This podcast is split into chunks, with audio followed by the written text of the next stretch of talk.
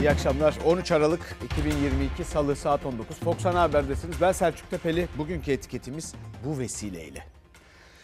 Bu vesileyle deyip konuyu açıp tartışıp çözüp artık hak ettiği gibi bu ülkenin güzel insanlarının doğru dürüst bir hayat yaşama ihtimalini arttırmak. Derdimiz budur. 6 yaşında bir çocuğun biliyorsunuz yıllarca uğradığı istismar bir tarikata bağlı bir vakıf içinde. Ee, 22 24 yaşında e, bu kadın şikayetçi oldu. Bir dava açıldı. Türkiye bu rezaletle sarsılıyor biliyorsunuz. Bir duruşma tarihi açıklanmıştı 22 Mayıs diye. Dün burada gündeme getirdik. 22 Mayıs niye? Niye o kadar uzun? Uzak. Seçimden sonrası mı düşünülüyor yoksa filan? Dava tarihi öne çekildi. İlk duruşma 30 Ocak'ta. Davayla ilgili ilk duruşmanın yakında yapılması bekleniyor. Her şeyi yapmaya kudretli Cumhurbaşkanı bu evladın, bu mahkemesinin tarihini öne aldırabilir miydi, aldıramaz mıydı?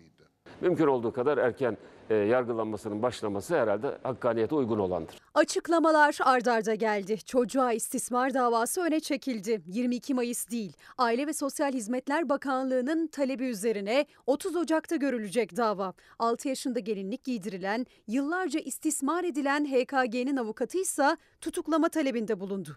Kızını dini nikah adı altında 23 yaş büyük birine vermişti aile. HKG'nin avukatı İsmail Ağa cemaatinden baba Yusuf Ziya G'nin, buna göz yuman anne Fatıma G'nin ve 6 yaşındaki çocuğu yıllarca istismar eden tarikat üyesi Kadiri'nin tutuklanmasını istedi. Aile Bakanı Derya Yanık da bakanlık olarak tutuklu yargılama talep ettiklerini açıkladı. Türk Ceza Kanunu'nda tanımlanan katalog suçlardandır. Yani tutuklanması gereken biz de tutuklu yargılama talebinde bulunduk. Muhtemelen mahkeme heyeti inceleyecek ve ondan sonra karar verecek. Neden kimse tutuklu değil? Zanlısı hatta faili ortadayken. tutuklu ya da tutuksuz yargılama. Onu mahkeme karar verecek. Mahkeme ona karar verecek. en geç iki ay içinde duruşma verilmesi lazım. Mahkeme ne yazık ki iki aylık bir süreye uymadı. Beş buçuk aylık bir sürede duruşma verdi. Bunu da biz avukatlar aslında kaleme kalem dediğimiz mahkemenin kalemine sorduğumuzda duruşma günlüğün günlerin yoğunluğundan bahsediyordu. 3 tutuksuz sanık yargılanacak 30 Ocak'ta. İlk verilen tarih ise 22 Mayıs'tı. Tarih öne çekilsin diye davasından feragat eden avukat Yiğit Acar'a göre zaten ağır ceza mahkemelerinde ilk yargılamanın 2 ayı geçmemesi gerekiyor. İddianame 31 Ekim'de tamamlandı. Aylar sonrasına duruşma tarihi verilmesine tepkiler büyüyünce dava erkene alındı. HKG'nin çocukluğunu çalan baba ve anneye 22 yıl 6 ay dini nikah adı altında istismar etmesi için verildiği Kadiriye'ye de 67 yıl 10 ay hapis cezası isteniyor. Ama tutuklamaysa hala yok. Hala bekliyoruz ne olacak diye. Savcıyı, güvenlik güçlerini bekliyoruz. Onlar talimat alırlarsa yapacaklar. Hakim tutuklama yapmamayı hangi gerekçeye dayandırdı? Hangi ahlaki gerekçeye dayandırdı? İlk önce verilmesi gereken karar tutuklanma kararıydı. Her geçen saat delillerin karartılması yönünde bir durum yaratacak. Tamamen hukuki gerekçelerle tutuklanmanın bir gereklilik olduğunun altını tekrar tekrar çizmek istiyorum. Türkiye Barolar Birliği Başkanı Yardımcısı Sibel Suiçmez delil karartma şüphesine dikkat çekti. HKG henüz 14 yaşındayken kemik yaşı tespiti için yaşı büyük bir kadına röntgen çekilmişti. Sahte raporun ardından kovuşturmaya yer olmadığına karar veren savcıdan sonra o raporu hazırlayan doktora da soruşturma açıldı. Gözler şimdi 30 Ocak'taki ilk duruşmaya ve öncesinde tutuklama olup olmayacağına çevrildi. Kim olursa olsun hiç gözünün yaşına bakılmaz. Göreceğiz bakalım öyle olacak mı? Bugüne kadar öyle oldu mu? Bu hassasiyet niye oluştu acaba? Şimdi günlerdir Türkiye bu konuyu konuşuyor. Birinci gündem maddesi. Cumhurbaşkanı Erdoğan 9 gün sonra cinsel istismar iddialarına facia diyerek bir cümleyle değindi. Konuşmasının kalanında ise Kemal Kılıçdaroğlu'nu suçladı. Her şeyden önce günümüz şartlarında 13 yaşında nişan, 14 yaşında evlilik gibi bir durumu kabul edebilmemiz asla mümkün değildir. Hele hele daha küçük yaşlardaki istismar iddiaları tam bir faciadır. Erdoğan çocuğun erken yaşta evlendirilmesi mi dedin sen? Ne evlendirilmesi? Ne anlatıyorsun sen? Bay Kemal sen bunlardan anlamazsın. Senin böyle bir hassasiyetin de yok. Söyleyeceklerim var şimdi. Kendini ona göre ayarla, ona göre de çeki düzen ver. Ya yüzünüze gözünüze dursun ya. Sistematik bir tecavüz var ve siz iki yıldır bunu biliyorsunuz ve gıkınız bile çıkmıyor. CHP lideri Kılıçdaroğlu Adalet Bakanlığı'na yürüyüp sistematik tecavüze karşı susuyorsunuz diye seslenmişti iktidara. Konuyla ilgili 9 gün sonra ilk kez konuşan Erdoğan, küçük yaşta evlilik günümüz şartlarında kabul edilemez dedi. 6 yaşındaki çocuğa cinsel istismar iddialarına ise bir cümleyle değindi. Kılıçdaroğlu sosyal medyadan bir kez daha tepki gösterdi. Kamuoyunda haklı şekilde tepkiye yol açan bir kızımızın erken yaşta evliliği ile öncesinde ve sonrasında yaşanan acılar 6 yaşında çocuk sistematik tecavüze uğradı. Şürekan yıllarca sümen altı etti. Yakalandın. Hem de fena yakalandın. Gerçekten çok öfkeliyim. Emin olun bu haksızlığa dayanamıyorum. Ülkemizde çocuklara yönelik taciz, tecavüz, reşit yaşa ulaşmadan evlilik gibi hususlardaki hassasiyetimizi biz kimseye sorgulatmayız. Aile Bakanı açıklama yapıyor. İki gün değil, iki ay değil. iki yıldır bu meseleyi biliyoruz diyor. İki yıldır. Kimin arkasına saklandınız? Adalet Bakanlığımızda, İçişleri Bakanlığımızda, Aile Bakanlığımızda takipçisi olduk ve takipçisiyiz. Öyle sırtınızı parlamentoda dönmek suretiyle siz benim bakanıma ders veremezsiniz. Hakan istifa! Hakan istifa! Hiç sırtınızı dönmeyin sırtınızı. Altı yaşında! Altı yaşında! Artık siyasal iktidarın, polisin, savcının elini kolunu bağlamasını istemiyoruz. Bay Kemal kızları 12-13 yaşında ellerinden kaçırılan Diyarbakır annelerini kaç kere ziyaret etti? PKK'nın eline silah verdiği, liderlerinin her türlü istismarına maruz bıraktığı 12-13 yaşındaki kızlarımız içinde aynı tepkiyi bekliyoruz. Recep Tayyip Erdoğan o annelerinin gözünün yaşlı olmasının sebebi sensin. Sen terörü bitirdik yalanının arkasına sığınıp çocuklarımıza sahip çıkamadığın içindir. Tarikatta 6 yaşındaki çocuğa cinsel istismar iddiası 9 gündür Türkiye'nin gündeminde. Cumhurbaşkanı Erdoğan ise yeni açıklama yaptı. Tüm bakanlıklarımız gerekeni yaptı diyerek hedefinde ise muhalefet vardı. Biz PKK'nın istismar ettiği çocuklarımıza, parlamentodaki uzantılarına, kendi bünyelerindeki taciz, tecavüz olaylarına bu hadise üzerinden insanlarımızın bir kısmının değerlerine saldırarak onlara linç uygulamaya kalkışmasına rıza göstermiyoruz. Bu tam rezilce bir konuşmadır. Elini mi tutan var Recep Tayyip Erdoğan? Bunun hesabını 20 yıldan beri iktidarda sen olmana rağmen muhalefete mi soruyorsun? Efendim ne alakası var? Bunun dinle, inançla ne alakası var? Bu tarikatlarda bu türden olaylar yaşandığı için yaşandığı surette dine inanca zarar veriliyor. Ki bunun neticelerini görüyoruz. Gençlerde muhafazakar ailelerin gençlerinde bile. Konuşulmuyor mu? Uzaklaştırdıkları, uzaklaştıkları söylenmiyor mu? Efendim deizm filan şimdi girmeyeyim öyle şeylerden bahsedilmiyor mu? İşte onlar en çok zararı veriyor. Ama yine bambaşka bir yere geliyoruz. Bir konuyu değiştirme çabası. Mesela PKK'nın çocuk kaçırması, e, yaptığı PKK terör örgütünün yaptığı diğer her şey gibi rezil, terör, insanlık dışı. Diyarbakır annelerine bu ülkede herkes destek veriyor. Fakat bunu kıyaslamak o zaman söz konusu olayda veya bu tür olayların yaşandığı tarikatlarda da bakış açısı bir yandan da ilginç. Onlara bakış açısı da demek ki PKK'ya bakış açısı gibi olmalı. Ben buradan bu mesajı alıyorum. Kıyaslandığına göre. Yani durum ciddi yani. Gördüğümüz gibi. Şimdi buradan devam edelim bu açıklamadan. Çünkü bir tuhaf açıklama gerçekten.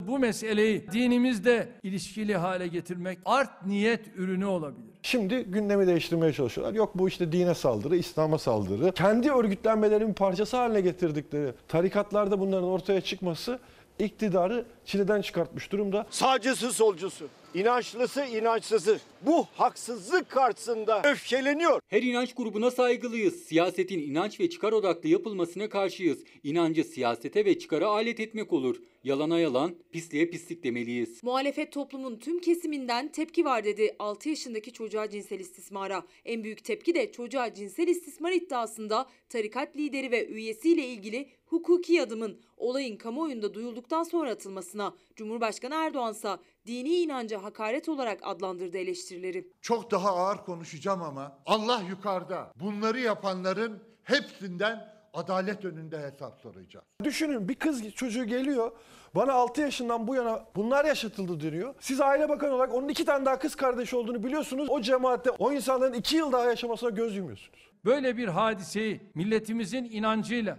ve o inancın temsilcisi kurumlarla irtibatlandırmak en hafif ifadesiyle ahlaki olmayan bir çarpıtmadır. O sapık eşle ilgili, aileyle ilgili bir koruma var, bir aklama var ve bir cezasızlık var. Suçun şahsiliği ilkesinin ardına saklananların son hadiseyi dindar kesimlerin tamamını rencide etmenin aracı haline getirmeye çalışmaktaki samimiyetine nasıl inanacağız? Organize kötülüğün içinde olan hiç kimsenin oyuna ihtiyacımız yoktur. Hangi güç geldi bu çocuğun hakkını savunmadı? Kim? Hangi güç bu? İstenirse devlet bürokrasisi bunun ayrıntılarını yarım saat içinde çıkarır. Muhalefet tarikat üyesi olan sanıklar korunuyor mu sorusunu gündeme getirirken Kılıçdaroğlu gazetecilere konuştu. İnancı siyasete alet edenlere tepkiliyiz dedi. İlker Karagöz'le Çalar Saat'e konuk olan Türkiye İşçi Partisi Genel Başkanı Erkan Baş da iktidarın politikalarını sert eleştirdi. 2009'un Temmuz'unda lise ve ortaokul öğrencilerin nişanlanmasına izin veriliyor. 2012'de 4 artı 4 artı 4 örgün öğrenimdeki kız çocuklarının sayısında inanılmaz bir düşüş. Milli Eğitim Bakanlığı dini eğitim veren yurt ve pansiyon açan kurumları denetlemekten sorumlu olmaktan çıkarıldı. Diyanete verildi bu iş. Diyanet İşleri Başkanlığımızın yanlışlığını belirttiği, kınamasını yaptığı bu meseleyi hala dinimizde ilişkili hale getirmek ancak art niyet ürünü olabilir. Ben kimsenin inancını sorgulamak durumunda değilim. Ahlaksızlık, adaletsizlik üzerine bir inanç inşa edilemez. O çocuğun hakkını, hukukunu 84 milyonun koruması lazım. Bu alçaklar Milli Eğitim Bakanlığı okullarında değerler eğitimi adında gelip eğitim veriyorlar. Yurt yapmayıp devlet olarak insanları bu tarikat yurtlarına mecbur hale getirirseniz. Milli Eğitim Bakanlığı'nın bütçesinden buralara para aktarılıyor ya. Türkiye 6 yaşında bir çocuğun cinsel istismar mağduriyetinde adaletin bir an önce yerini bulmasını beklerken siyaseti de dini değerler cemaat tarikat tartışması ısıttı. Şimdi yine aynı yere geliyoruz bakın. Kimsenin dinden bahsettiği yok. İnançtan bahsettiği yok.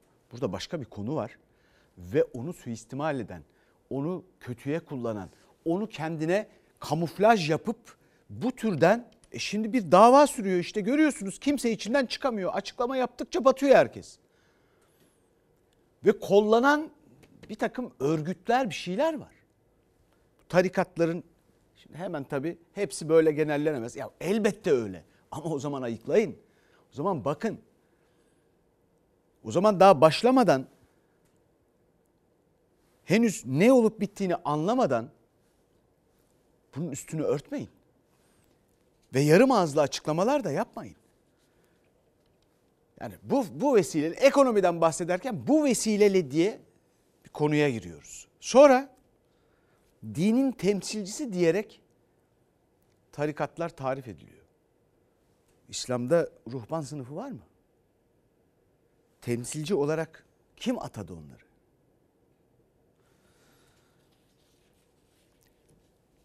Efendim bugün artık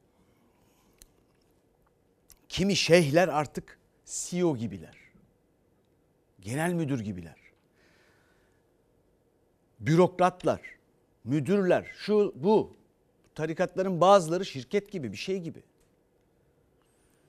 Mesela şimdi gidelim bakın Türkiye'nin en köklü okullarından Cağaloğlu Anadolu Lisesi'ne. Veliler ayakta. Niye? Bir okulun bir müdürü var. Yani artık nerelerde bunlar bu insanlar kendileri de ifade ediyorlar. Onu görelim. Bakalım abilerinin müdürüne.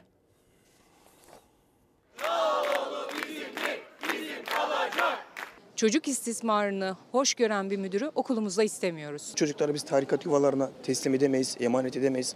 O yüzden kaygılıyız, endişeliyiz. O yüzden çocuklarımızın yanında olmak için buradayız. Savcılığa intikal etmiş bir e, istismar dosyasını savunma telaşına düşen bir müdürün okulumuzda eğitimci olarak kalmasının bizleri tedirgin ettiğini söyleyebiliriz. Türkiye'nin en köklü okullarından birinin müdürü çocukların emanet edildiği bir eğitimci. İstanbul Cağaloğlu Anadolu Lisesi Müdürü Cafer Koçyiğit 6 yaşından itibaren yıllarca istismar edilen HKG ile ilgili iftira paylaşımı yaptı. İddiaları dillendirenler için imansızlar dedi. Milli Eğitim Bakanlığı soruşturma başlattı. İmansızlar siz iftira atmaya, karalama yapmaya devam edebilirsiniz. Mağdurdan yana tavır almayıp olayın faillerinin yanında olduğunu belirten çocuklarımızı emanet ettiğimiz sözde eğitimci bu kişi okul müdürlüğü yapamaz. Veliler ellerinde pankartlar ve siyah çelenkle Cağaloğlu Anadolu Lisesi'nin önündeler. Burası Türkiye'nin en köklü okullarından biri ancak son dönemde başarılarıyla değil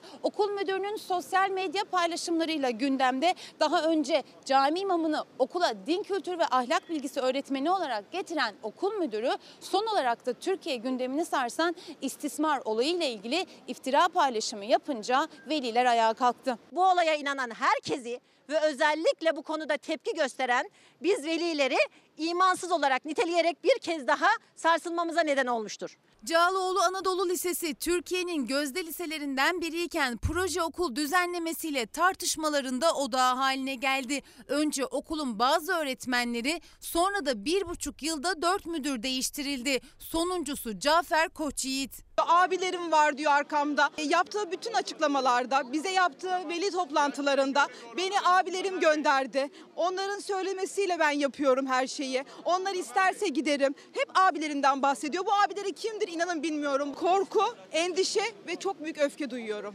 Lisedeki sözleşmeli din dersi öğretmenliğine cami imamı görevlendirdiği ortaya çıkmıştı müdürün. Çocuk istismarına tepki gösterenleri hedef alan son paylaşımı üzerine ise veliler okul önünde toplandı. Milli Eğitim Bakanlığı'nın incelemesi sürüyor. Müdür Koç Yiğit ise görevine devam ediyor. Bu soruşturma boyunca öncelikli olarak e, açığa alınmasını ve görevden derhal alınmasını sonsuza kadar istiyoruz. İşte görüyorsunuz değil mi? Ortada ne eğitim var ne de milli. Milli eğitim nerede ne yapıyor acaba? Böyle atamalarla uğraşıyor. Kaç tane müdür atanmış? Böyle olur mu? Orada bir başka amaç olmasa. Şu kadar kısa zamanda 3-4 tane müdür atanır değiştirilir mi? Şimdi ortaya çıkan duruma bakın. Ya bu memlekette faal 30 kadar tarikat var. Bunların 400'den fazla kolu var. Bin, bine yakın medrese var. Milyondan fazla çocuk. Onların arasında içinde neyse. Birçoğu okulu bırakmış. E ülkede bakın bir değerli izleyicimiz ne diyor? Ben sorgularım, ben anneyim, kadınım ben. Sürekli bu gibi konularda muhalefetin suçlanmasından bıktım. Sonuç bu vesileyle bir şey yapmayacakları ortada demiş. Kadınlara kulak verin. Annelere kulak verin. Bir şey anlatmaya çalışıyorlar. Bakın bu haberdeki anneler, veliler de öyle. Bir şey anlatmaya çalışıyorlar. Bu fırsat eşitliği falan böyle şeyler olmazsa, hak eden hak ettiği yere gelmezse, arkasında bir tarikat bağlantısı olan, bir şey olan, abileri olan falan böyle olursa bu ülke fakirlikten kurtulamaz. Bu ülke hiçbir yere varamaz. Dünyada varmış bir tane ülke yoktur tarihte.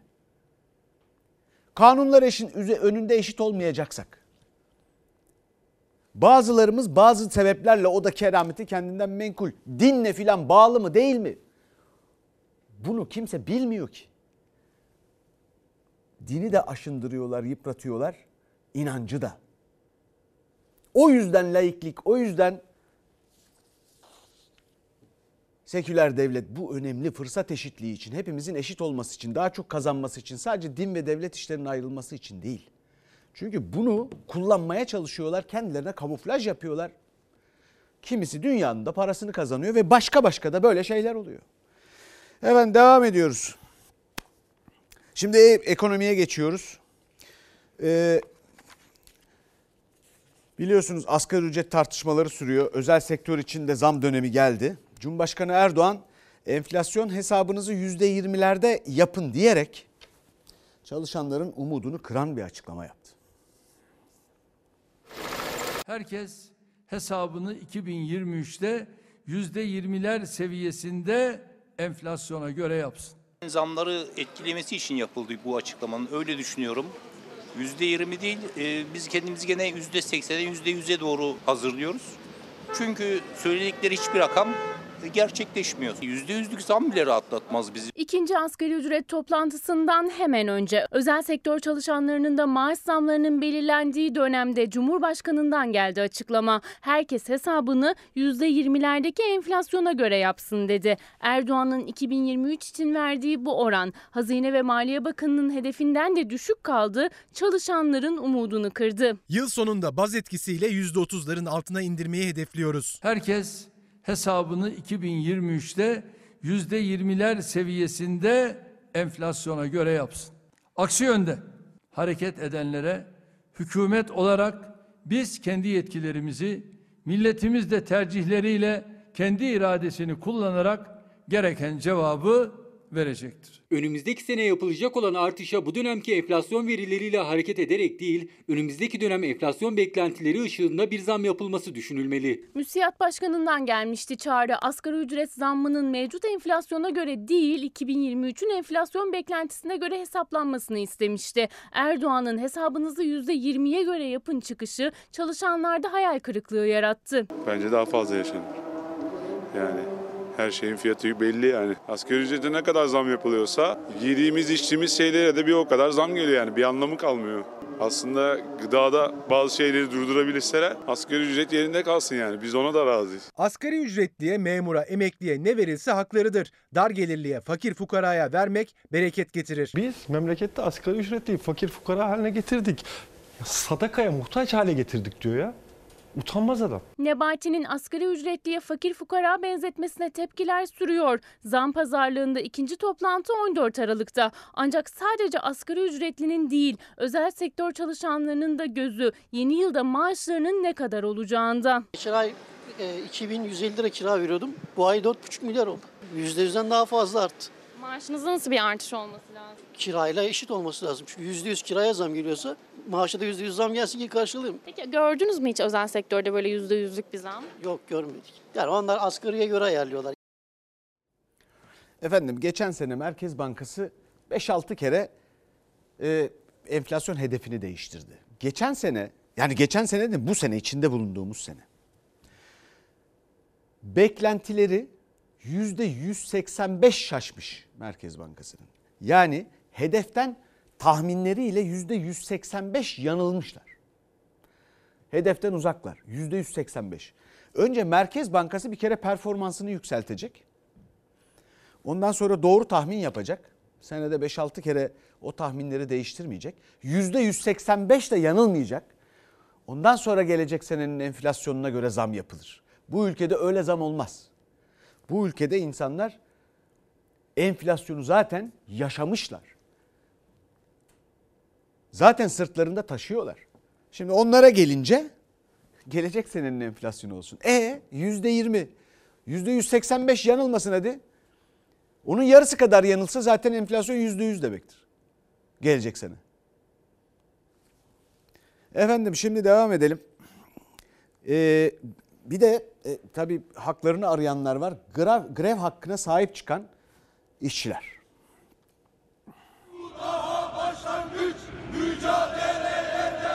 Bugün burada tarihi bir mücadeleyi başlatıyoruz. Cumhurbaşkanı kararı vardı. 60 gün ertelenmişti grev.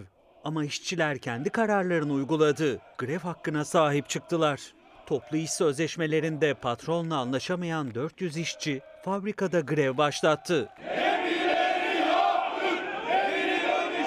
Dediler ki hayır greve çıkamazsınız dediler. Gece yatmadılar, uyumadılar. Üçte bize tebligat gönderdiler. Kocaeli'nin İzmit ilçesinde demir çelik üretim yapan fabrikanın işçileri alım gücümüzü kaybettik diyerek maaşlarına %130 zam ve iyileştirme istedi. Birleşik Metal İş Sendikası'nın örgütlü olduğu fabrikada işverenle yapılan toplu iş sözleşmeleri sonuçsuz kaldı. 400 işçi grev kararı aldı. Patrona 13 Aralık'a kadar süre tanındı. Ancak o sürenin dolmasına saatler kala yasak kararı geldi. Cumhurbaşkanı Erdoğan grevi milli güvenliği bozucu nitelikte olduğu gerekçesiyle 60 gün erteledi. Karar resmi gazetede yayımlandı. İşçiler ise haklarından feragat etmedi. Patrona verdikleri sürenin bittiği gün greve çıktılar. Dediler ki milli güvenlik gereği sizin greviniz yasaklanmıştır. Biz sizin anayasaya aykırı, uluslararası sözleşmelere aykırı grev yasağınızı tanımıyoruz. Tanımıyoruz, tanımayacağız. İşçiler yasağa rağmen alkışlar ve sloganlar eşliğinde grev pankartını giriş kapısına astı. Dedik ki bizim talebimiz 6 aylık yüzde 130'dur. Benim kaybımın telafisi budur. Benim önüme bunun yarısının da altında bir rakam koydular. İzmit'te konuştuğu Belçika sermayeli fabrika alanında dünya devlerinden biri. Fabrikanın işçileri ise açlık sınırının biraz üstünde, yoksulluk sınırının da çok çok altında maaş alıyor. Şartlarının düzeltilmesini istiyorlar.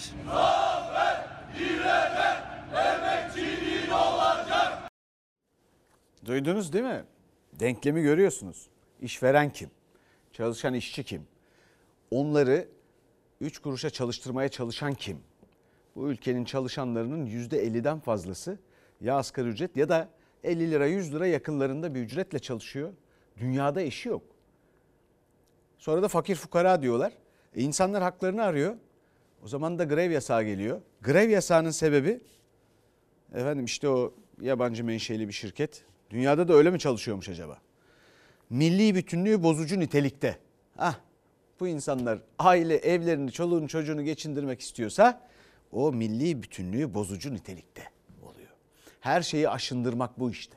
Milli bütünlüğü burada kullanırsanız veya başka konularda işte inancı şunu bunu cümle içinde çok sık kullanırsanız başka konuların yanında işte o zaman onların hepsini aşındırmaya başlarsınız.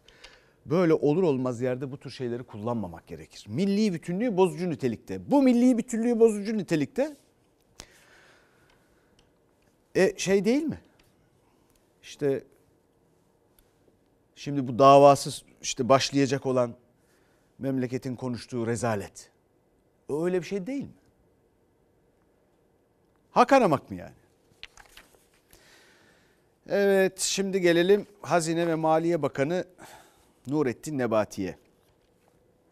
Efendim bütçe görüşmelerinde Hazine Bakanı Nurettin Nebati güldü eğlendi. Asgari ücret vergiden istina ettik. Gelir vergisinden istina ettik. Say say bitmiyor. Engin Bey söz vermiştiniz. Bu Türkiye lehine olan.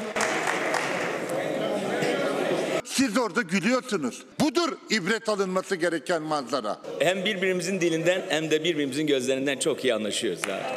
Güldü, espriler yaptığı muhalefet sıralarına takıldı. Muhalefet ekonomideki sorunlara dikkat çekerken Hazine ve Maliye Bakanı rakamları pembe bir tablo gibi sundu. Bütçeyi anlatırken de neşesi yerindeydi. Bu bütçe başka bir bütçe. CHP grubuna belki bir işaretle başarılarımızı da alkışlattıracağını umut ediyorum. Sayın Bakan 24 milyon icra dosyası var. Siz kalkıyorsunuz burada gülerek, espri yaparak diyorsunuz ki bak ne kadar büyüyoruz diyorsunuz. Efendi olmaya değil, hizmetkar olmaya gelen bir anlayışın temsilcisi olarak güler yüzlü. Güler yüzlü olmaya da devam edeceğim. İkincisi ya bırakın şimdi. Sayın Özkoç. Engin Bey. İnşallah kolay geçer. Çok gergin geçiyor genel kurul. İki gündür. Ekonomi iyi. Sabahında bütçe için meclise gelirken kurmuştu bu cümleleri. Genel kurulda muhalefet hayat pahalılığından enflasyona, faturalara, geçim sıkıntısından asgari ücrete kadar sorunları saya saya bitiremedi. Sonrasında Bakan Nebati kürsüdeydi. E Sayın Başkan, değerli milletvekilleri, Ocak ayında %25 olan TL cinsi sabit faizli borçlanmanın maliyeti Kasım'da %11'e geriledi. Siz hiç empati yapıyor musunuz? Aç kalan çocukları aklınıza getiriyor musunuz? 2021 yılı sonunda %163 olan toplam borç yükümüz 140'a gerilemiştir. CHP'nin de, HDP'nin de, MHP'nin de, İyi Parti'nin de borcu azaldı. Rakamlar bunu söylüyor. Hiç kimseye ben çocuklarımla dalga geçmiyorum. Bırakın şimdi. Gözlerine bakıyoruz. Gözlerinde ışıltı varsa talebimizi iletiyoruz. Gözlerinde ışıltı yoksa o demeden Sayın Bakanım biz bugün gidelim yarın gelelim diyoruz. Kabine arkadaşı Mevlüt Çavuşoğlu da gülerek takıldı ve katıldı Nebati'nin anlattığı Türkiye ekonomisine. Nebati kendi dönemi 2022'nin zor bir yıl olduğunu kabul etti ama rakamlar vererek Türkiye'nin ekonomik tablosunun iyiye gittiğini söyledi. Zaman zaman muhalefetten alkış bile bekledi. 2022 yılında 51 milyonun üzerinde ziyaretçi ve 46 milyar dolar turizm geliri bekliyoruz. Bu alkışlanır. Engin Bey söz vermiştiniz. Bu Türkiye lehine olan. Ekonominin başındaki bakan istikrarsızlığın istikrarının kitabını yazıyor. Milletvekilliği dünyanın en tatlı, en güzel, sorumluluk gerektiren mesleği, sürekli talepleri alan ve talepkar olan bir yeriz. Milletvekillerimizin bir kısmı bir dahaki bütçede olmayacak. Bu mecliste önümüzdeki dönem hangimizin olup olmayacağı belli değil. Ama bir kişinin olmayacağı kesin. O da zat halinizsiniz efendim. Muhalefet eleştirilerini dile getirirken bakanın gülerek anlattığı ekonomi tablosu bütçe görüşmelerine damga vurdu. Değerli milletvekilleri, 2022'den bahsediyorum. 2022'nin tarihe geçecek kadar kötü bir yıl olduğunu, en kötü tarihe geçecek en kötü yıl olduğunu ekonomide kendisi söylemişti bakan. Ama görüyorsunuz güler yüzlü, çok karizmatik, çok karizmatik bir bakan. Yani aslında emoji gibi bakan. Yani daha ne istiyorsunuz? Bilmiyorum. Şimdi memleketin dış borcu yüzde 1850 artmış. Dış borcu. Amaç, modelde amaç dış borcu e, dış borcu e, dış ticaret açığı yüzde 1850 artmış. Amaç dış ticaret açığını kapatmaktı. Olmadığı gibi rekor kırmış. İşsizlik, işsizlik de artıyor. Enflasyon, zaten enflasyona bakan yok. Her şeyi ucuzlattıkları için turist bekliyorlar. Dünyanın en ucuz işçileri bu ülkede çalışıyor. O yüzden birileri gelsin burada onları sömürsün istiyorlar. Yabancı yatırımcıyı öyle bekliyorlar. Yine de gelmiyor. Dış borç artıyor. Bir de onu da şöyle savunuyorlar. Efendim %60 milli gelirin %60'ı kadar dış borcumuz varmış. Efendim bazı ülkelerin içte %100 borcu varmış. Ya o %100 borcu olan ülkeler 50 yıl vadeli 30 yıl vadeli borçlanıyorlar. Türkiye'nin milli gelirine %60'ına dayanmış. Dış borç bizim ortalama vademiz 3-4 sene. Ve yüksek faizle. Ve bunun gibi daha birçok şey. Efendim e, şimdi bakalım EYT meselesinde de dün burada ele aldık. Cumhurbaşkanı Erdoğan da bir açıklama yaptı. E, EYT ay sonuna kadar neticelenecek dedi.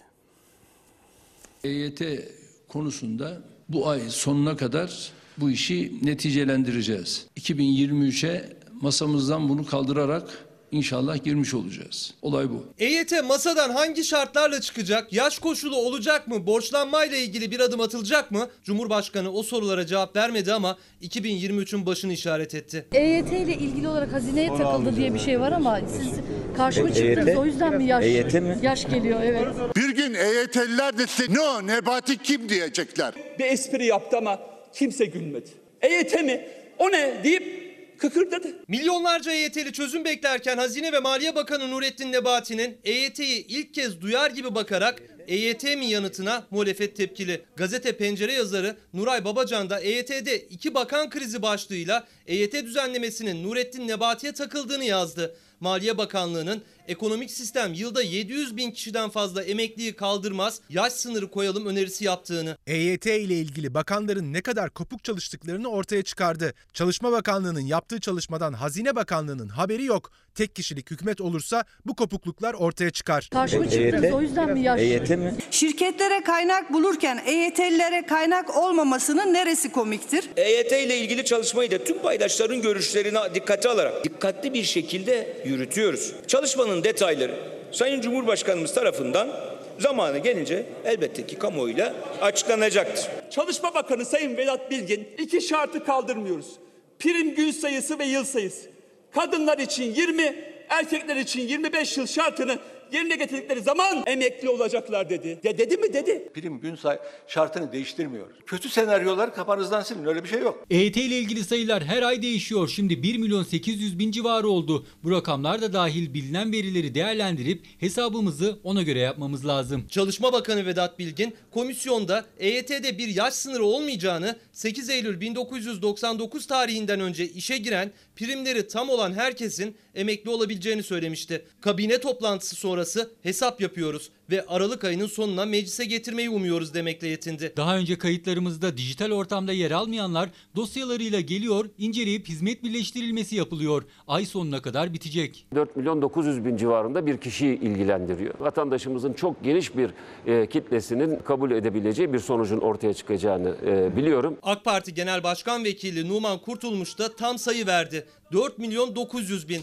ama hepsini kapsamayacağını ima etti. EYT'nin iki bakan arasında krize neden olduğunu yazan Nuray Babacan, Maliye Bakanlığı'nın sistem yılda 700 bin emekliyi kaldırmaz diye itiraz ettiğini, EYT'ye yaş sınırının bu yüzden gündeme geldiğini söyledi. Sayın Nebati devreye geçti. Dedi ki ya bütçede kaynak yok arkadaş. Ben bu kadar kişiyi nasıl emekli edeceğim dedi. Bunun 100 milyar maliyeti var dedi. Cumhurbaşkanı yine yeniden tarih verdi. Kulislere yansıyanlara göre Erdoğan'ın iki bakana da bu işi kimseyi mağdur etmeden çözün, bana çözmeden gelmeyin talimatı verdiği de söyleniyor. Düzenleme için gözler Ocak ayına çevrildi. Efendim burada da iyi batan iyi bakan, kötü bakan oyunu var gibi duruyor. Bir yandan bir kıymetli izleyicimiz demiş ki biliyorsunuz Cumhurbaşkanı Erdoğan %20'lerde hesap edin e, enflasyonunuzu e, demişti zamla ilgili olarak özel sektör işte neyse yani bundan fazla zam yapmak istemiyor belli ki MÜSİAD'ın açıklaması da öyle hükümet kanadı böyle mesajlar veriyor. Bir izleyicimiz de demiş ki AKP 2023 yılının o hesabını %20'lerde yapsın o zaman. Efendim şimdi gelelim Kredi Yurtlar Kurumu e, haberine faizler sözde kalkacaktı, indirilecekti filan söz var, icraat yok. Kredi burs rakamını lisans öğrencilerinde 850 liradan 1250 liraya. Cumhurbaşkanı Erdoğan kabine toplantısı sonrası üniversite öğrencilerine verilen burs ve kredi miktarının 850 liradan 1250 liraya çıktığını duyurdu. Deva Partisi Genel Başkanı Ali Babacan ise yıllara göre KYK kredilerini ve burslarını dolar bazında karşılaştırdı. Her ay gençlerin cebinden alınan 80 dolar nerede diye sordu. KYK kredileri ve bursları 850 liradan 1250 liraya yükseltilmedi. Aylık 147 dolardan 67 dolara düşürüldü. Her ay gençlerin cebinden alınan 80 dolar nerede? Yükseliş fazla gibi gözüküyor aslında ama etraftaki şeylerin fiyatına baktığımızda yine karşılayacak bir seviyede olmadığını düşünüyorum. Kesinlikle bir öğrenci İstanbul gibi bir yerde 1250 lira sadece o destekle yaşayamaz. 1250 lira zaten çok komik bir rakam. Yani özellikle evlerinden uzakta okuyan öğrenciler için. Yetmiyor. Yetmiyor. Gerçekten yetmiyor. 2 ya da 4 sene bir okul okuyorsun. Mezun olduktan sonra sıfırdan en az 50-60 bin lira borç sahibi oluyorsun yani. Zor. Kredi geri ödemelerinin herhangi bir enflasyon farkı veya faiz uygulaması olmaksızın sadece alınan kredi rakamı üzerinden yapılmasını kararlaştırdık. Yani ana para. Üniversiteliler aldıkları öğrenim kredileriyle geçinmeye çalışıyor. Mezun olur olmaz binlerce liralık borçla başlıyorlar hayata. Torba yasayla öğrencilerin kredi faizlerinin silineceği duyurulmuştu ama gecikme zammı başlığındaki binlerce liralık borç duruyor. KYK borç detaylarını kontrol edenler sadece 500-800 lira aralığında bir tutarın silindiğini görüyor. 11 bin küsürlük bir rakama imza attım. Yanlış hatırlamıyorsam 11.600 ya da 11.100 gibi bir şey olması lazımdı. Şu an geri ödeme olarak 10.800 lira gibi bir şey görünüyor diye hatırlıyorum.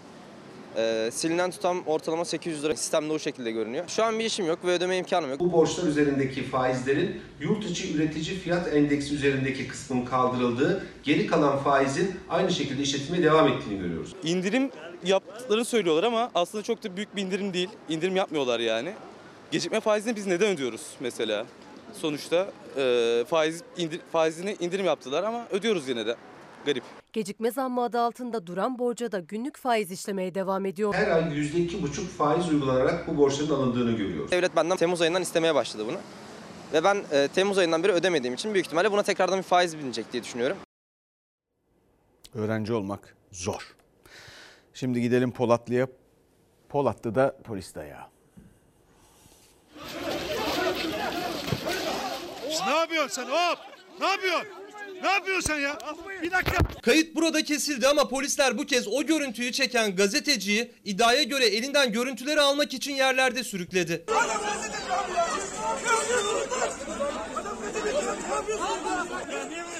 Kime vurdun söyle. Ulan 30 yıllık gazeteciyim.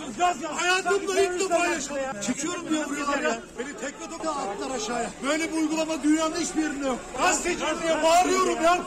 Kim olursa ol diyor bana. Hafta sonu oynanan Bartın Spor, Polatlı Belediye Spor maçı sonrası yaşandı polis dayağı. İddiaya göre sahadan Bartın taraftarına hakaret içeren görüntüler oluştu. Bartın Spor taraftarları da tepki için stat dışında toplandı ama polisin sert müdahalesiyle karşılaştılar. Ne yapıyorsun sen hop? Ne yapıyorsun?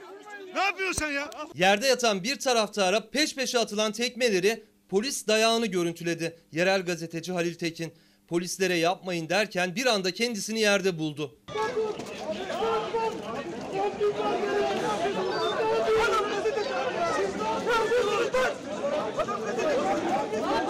Kalp var bende diyorum. Adamlar 20 kişi çullandı üzerime. Polis dayağını görüntülediği için hedef haline gelen gazeteci Tekin'i polisin elinden de çevredeki taraftarlar ve diğer gazeteciler aldı. Öyle bir şey var mı? vuruldu. Gazeteciler yapmadığım soru var. Ne yapıyorsun sen hop? Ne yapıyorsun? Ne yapıyorsun sen ya? Bir dakika. Adama tekme vuruyor diye. Ne yapıyorsun dedim ya.